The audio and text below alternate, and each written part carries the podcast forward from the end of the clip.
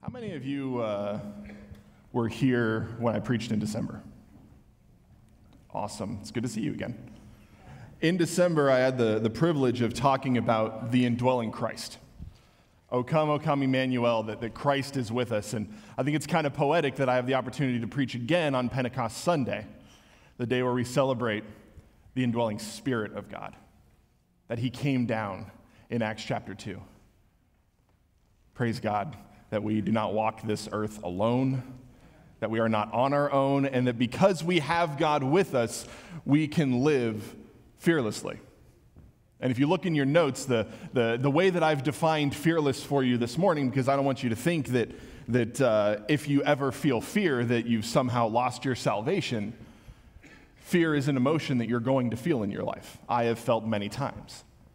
But fearless people acknowledge their fear and it loses its power over them.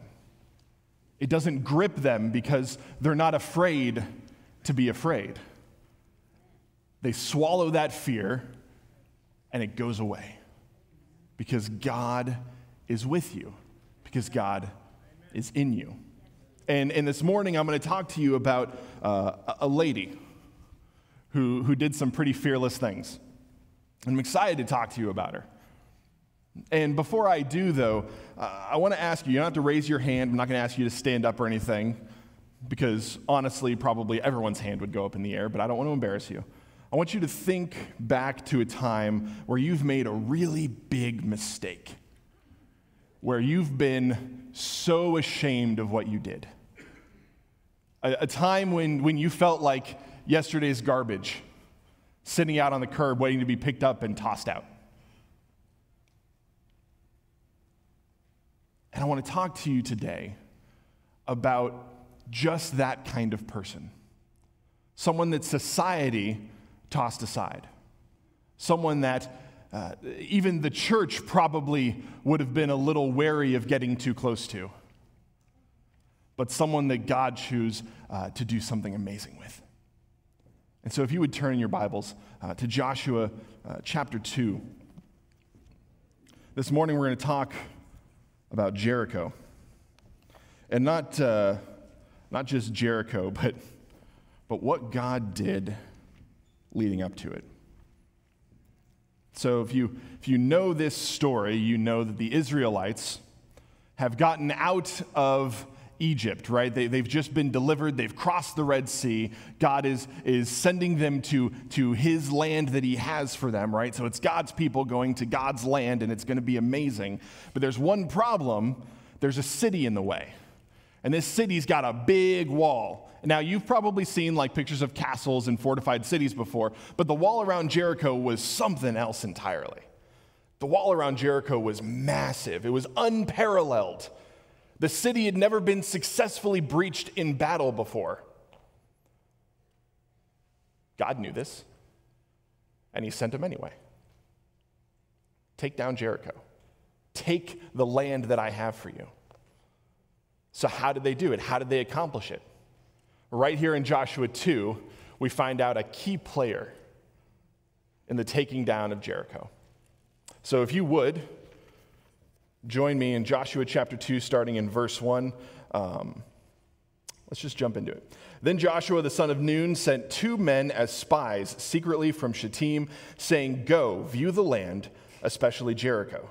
So they went and they came into the house of a harlot whose name was Rahab, and lodged there. It was told the king of Jericho, saying, Behold, men from the sons of Israel have come here tonight to search out the land. And the king of Jericho sent word to Rahab, saying, Bring out the men who have come to you, who have entered your house, for they have come to search out all the land. But the woman had taken the men and hidden them, and she said, Yes, the men came to me, but I did not know where they were from. It came about when it was time to shut the gate at dark that the men went out. I do not know where the men went. Pursue them quickly, for you will overtake them. But she had brought them up to the roof and hidden them in the stalks of flax which she had laid in order on the roof. So the men pursued them on the road to the Jordan, to the fords, and as soon as those who were pursuing them had gone out, they shut the gate. Now, before they lay down, she came up to them on the roof. and said to the men, I know that the Lord has given you the land, and that the terror of you has fallen on us, and that all the inhabitants of the land have melted away before you. For we have heard how the Lord dried up the water of the Red Sea before you when you came out of Egypt, and what you did to the two kings of the Amorites who were beyond the Jordan, to Sihon and Og, whom you utterly destroyed. When we heard it, our hearts melted, and no courage remained in any man any longer because of you.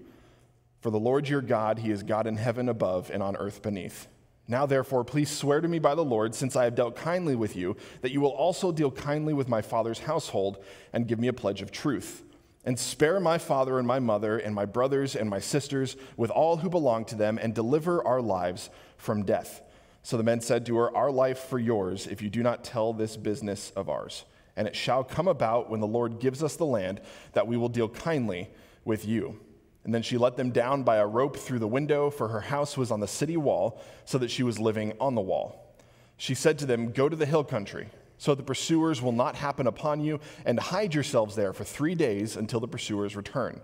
Then afterwards you may go on your way. And the men said to her, We shall be free from this oath to which you have made us swear, unless when we come into the land you tie this cord of scarlet thread in the window through which you let us down and gather yourself into the house your father and your mother and your brothers and all your father's household. It shall come about that anyone who goes out of the doors of your house into the street, his blood shall be on his own head, and we shall be free. But anyone who is with you in the house, his blood shall be on our head, if a hand is laid on him. But if you tell this business of ours, then we shall be free from the oath which you have made us swear. And she said, According to your words, so be it. So she sent them away, and they departed, and she tied the scarlet cord in the window. A lot of reading just now. Let's pray. Lord, we give this service to you this morning. We thank you that we have such easy access to your word. Thank you for the truths that are held in it. I pray that over the next few minutes, Lord, that you speak to everyone in this room, through me or in spite of me, as the one with the microphone, Lord, I give it to you. Speak to us this morning. We love you. It's in Jesus' name that we pray. Amen. Amen. Today I want to talk to you about what happens when you make a decision like Rahab did, when you decide to live fearlessly for God. You see, uh, Rahab uh, went through a bit of a journey in the few passages we just read. She had heard about what God had did, delivered the Israelites from the Egyptians. She had heard about the Red Sea. She heard about what they did to the Amorites. In other words, she's like, Y'all some bad boys.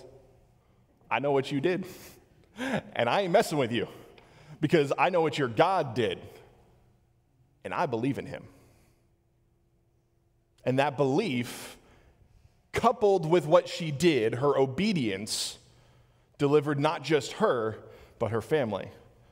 She said, You got to do a few things. You got to protect me. You also got to protect my mom and my dad and my brothers and my sisters and my cousin Vinny and everybody else. But our first point this morning comes out of uh, Joshua uh, chapter 2, verse 3. And the king of Jericho sent word to Rahab, saying, Bring out the men who have come to you, who have entered your house, for they have come to search out all the land. You see, when you decide to live fearlessly for God, point number one, you will have every opportunity to change your mind. Satan would love for you to change your mind. So when you decide to live fearlessly for God, there's going to be opposition. There's going to be opportunities to tap out and say, I quit, I give up, I'm sorry, never mind. Now, don't take those opportunities, right? They're not from God, they're from the father of lies. And so that's what Rahab did well. She didn't change her mind. She knew that what she was doing was necessary. She knew the God that she was obeying, and she refused to change her mind. They come to her and they say, Where are the people? And she goes, I don't know and she sends them away. Because of that, the spies are delivered. You see, when, when we have an opportunity to, to change our mind and we take it, well, what do you think would have happened? Do you think God's not going to successfully take out Jericho? Do you think God's going to give up and turn around and go home? No, Jericho was going to fall no matter what. But Rahab had an opportunity to obey, and therefore her family be saved. In point number two, which we're going to uh, jump straight to here, uh, there's this uh, interesting passage where she says that since I have dealt kindly with you, please also deal kindly with me. And then she strikes a deal. Now, the word kindly is uh, a little bit odd because usually in Scripture, when this word is translated, the, the Hebrew word is hesed. It's translated into the word loving kindness, which another word for that would be covenantal love. So, what's hidden in the text here is she's making a covenant with them. Since I have dealt kindly with you, since I have treated you with covenantal love, do the same to me. And that's why point number two is when you live fearlessly for God, He will cover you, because that's what a covenant does. A covenant is an umbrella, right? When you have an umbrella, it doesn't mean it's not going to rain, it just means it's not going to rain on you. Yeah, I'm preaching this morning, I know. It took a second, but y'all are with me, all right. So she made a covenant because she knew the walls were coming down. She knew Jericho was going to fall, but she wanted to shelter her family. And so she made a covenant with them to save them. And what's really interesting uh, in, in verse 15, what we read is that her, her house is actually built into the wall of Jericho. Now, that, that kind of makes sense if you think about it. You know, I mean, again, what she's she's a harlot, right? She's a prostitute. So it would, it would make sense that she would have uh, a, a home that is, is very conveniently placed for all the soldiers who come back after battle, right? They want to stop in the red light district. And so she has a very convenient location. It's built into the wall. But what do we know about Jericho? What's the big famous thing about Jericho? Right? They walk around, they blow the trumpets, and what happens to the walls? They fall down. But what did God say to her through the spies? To her house would not fall. Her house is built into the wall. So I want you to picture it right now. The Israelites are marching around the city. They're blowing the trumpets. Seven days pass. The walls come down, except for a little tiny sliver. There's a little piece of that wall right there, and that's where Rahab's house is because God keeps his word. If you obey him, he will cover you. And when the city falls, your house will stand like a beacon. He is with you. I got to keep going. oh boy. Um, point number three the greatest danger to your home will be what goes on inside your home. What did the spies tell her? When we leave, there is still something you need to do. Her job was not done. Put the scarlet cord in the window. Make sure everyone is in the house. If anyone leaves the house, how are we going to know they're your family? They're going to die. When we live fearlessly for God, we need to keep an eye on our own household. Because I'll tell you what, Hollywood can't get between you and Jesus. No politician can get between you and Jesus. The only thing that can get between you and Jesus is what you do in your house. Are you going to put him first? Are you going to obey him? Are you going to follow him? What goes on inside our home is a lot more important than what goes on outside our home. But when did she put the, the, the cord in the window? When did she do it? As soon as they left, they drop out of the window, and almost like magic, scarlet cord flops out of the window. back to back verses. They leave, she puts the cord in the window. No hesitation. When God tells us to do something, we kind of got to do it right now. And so you will be expected, point number four, to act immediately. What if the spies had left and immediately turned around with an army and she was being lazy? What if, what if, what if in, in the midst of that she had a change of heart? She had to act immediately to obey God. We have to act immediately to obey God. Rahab didn't just stand up to her enemies. As a matter of fact, her enemies should have been the Israelites, but she decided to align herself with them and with their God against her own country, against her own people, against her own king, because she recognized that there is a greater king, a king of kings, a lord of lords, one that deserves our undying allegiance, that deserves our immediate action. And that's all well and good, right? Everything I've shared about Rahab is, is great, but she's not just relegated to the Old Testament, y'all. There's some fun stuff we read about in the New Testament with Rahab. The unfortunate thing, though, is every time she's brought up, her occupation's right beside it. In Hebrews 11, right, the hall of faith, right? You got Moses, you got Samson, Joshua, Sarah, all, King David, you got all these amazing generals of the faith. And then what does it say? It says, and Rahab the harlot. It's like, can't you, can't you like breathe her name without saying prostitute? Why?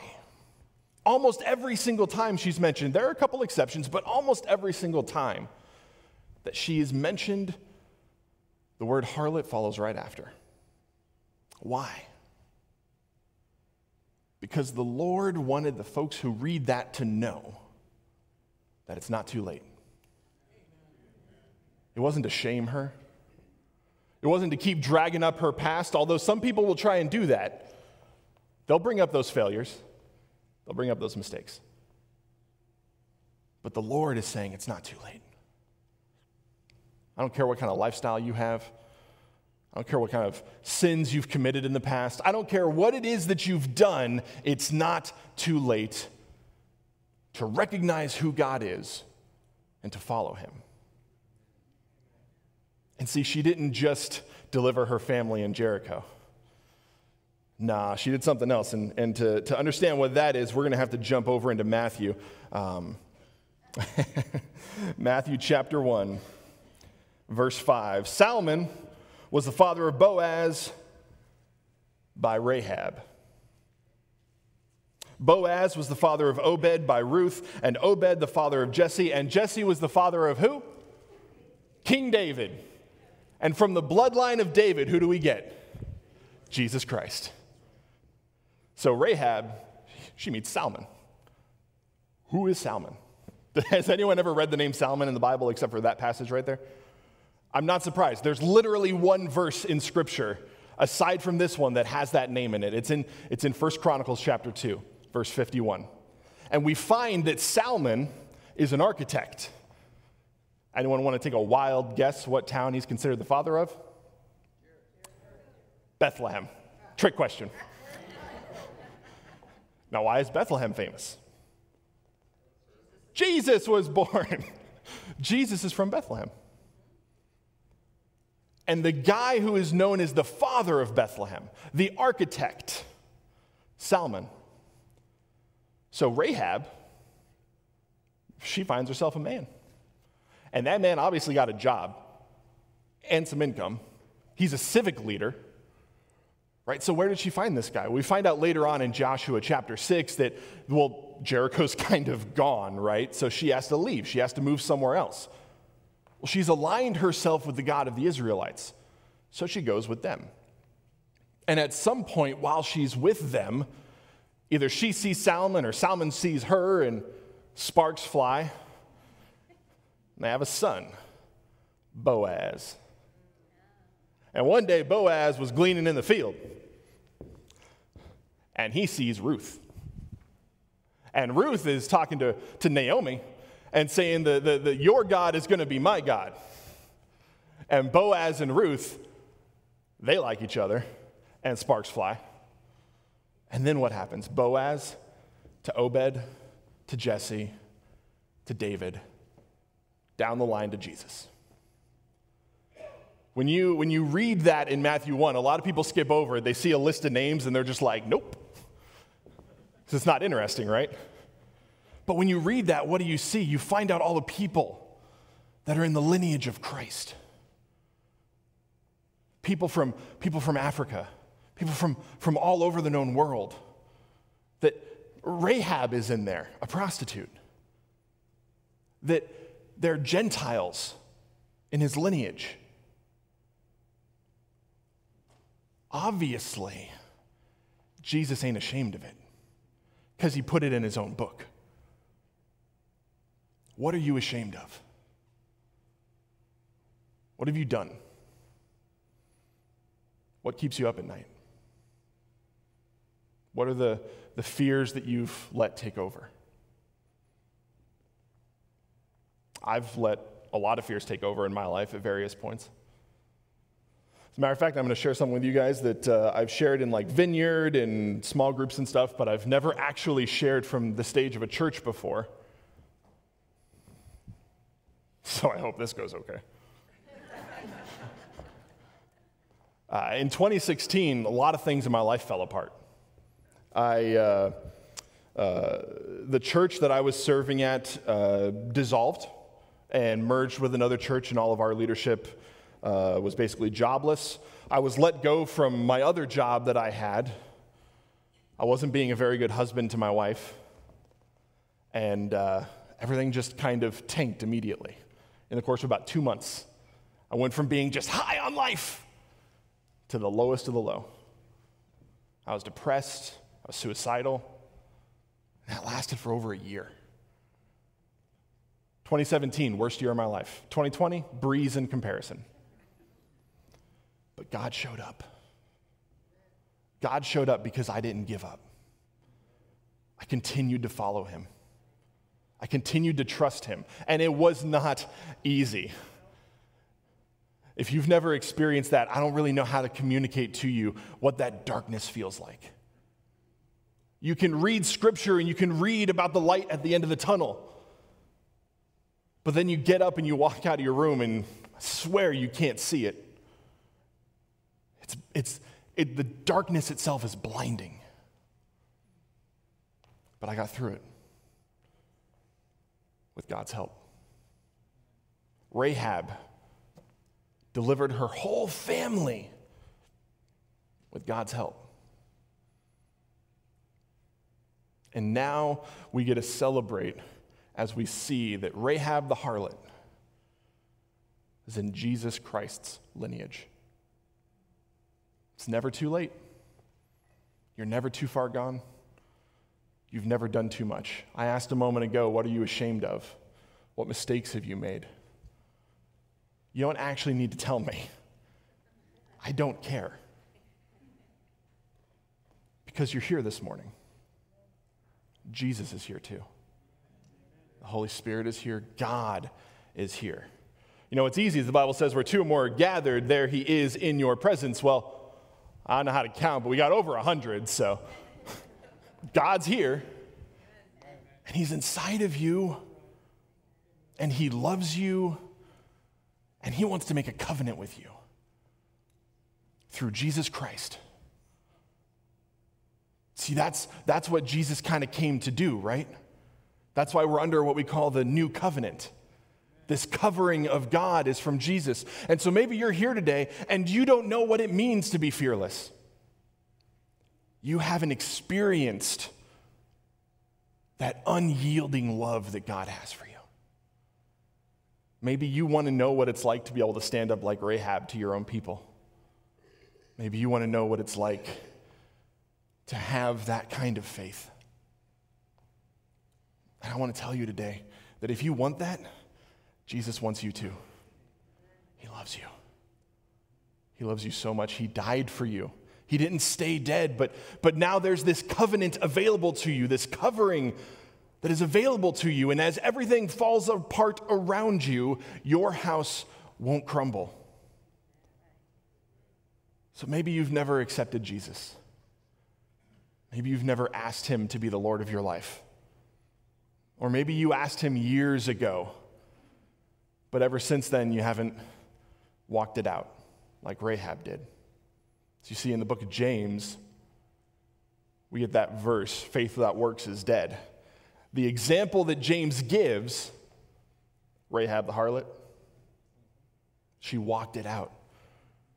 See, when he says that she was saved by her works, he, he, he's not talking about salvation. Right? John 3:16, for God so loved the world that he sent his only son. Whoever believes in him will not perish but have eternal life. Belief gets you into heaven. But when you do the works part of it, when that faith empowers you to doing godly things, you know what happens? Heaven comes to you here on earth. God comes down.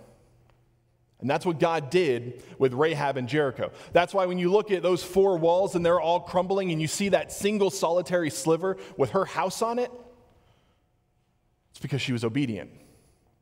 It's because in that moment, it wasn't about her salvation, it was about her physical rescue. James says that she was saved by her works, she was rescued by her works. You don't got to do a single work to get to heaven. You just got to believe on Jesus. But if you want your time on earth to be a little bit better, I might recommend a few works. Might recommend obeying God, standing up to your enemies, standing up to your friends, standing up and saying that I know I am afraid, but I am not going to let it control me. I am going to move forward and trust God. Amen. Amen. So I want to give you guys a moment today. If you don't know Jesus, or if you just kind of have an idea of him from a long time ago, and you want to either dedicate your life to Christ or say, Today marks a new day, and rededicate, I want to give you that opportunity. And so, if you would, close your eyes, bow your heads.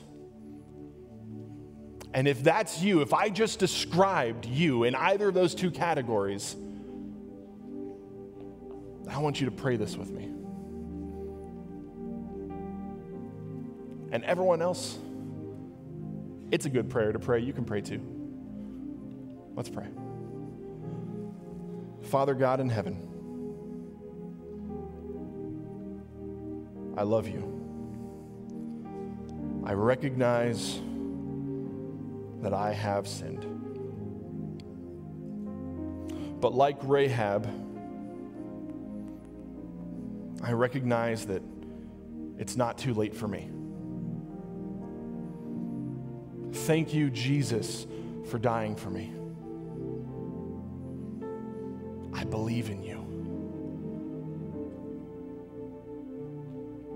I want to follow you. Please rescue me. Help me to live for you so that I can spend eternity with you. I give you my life, Lord, and I trust you with it. Amen. If you prayed that, welcome home. We love you. God loves you. It's never too late, friends. Ever. Never, ever, ever, ever too late.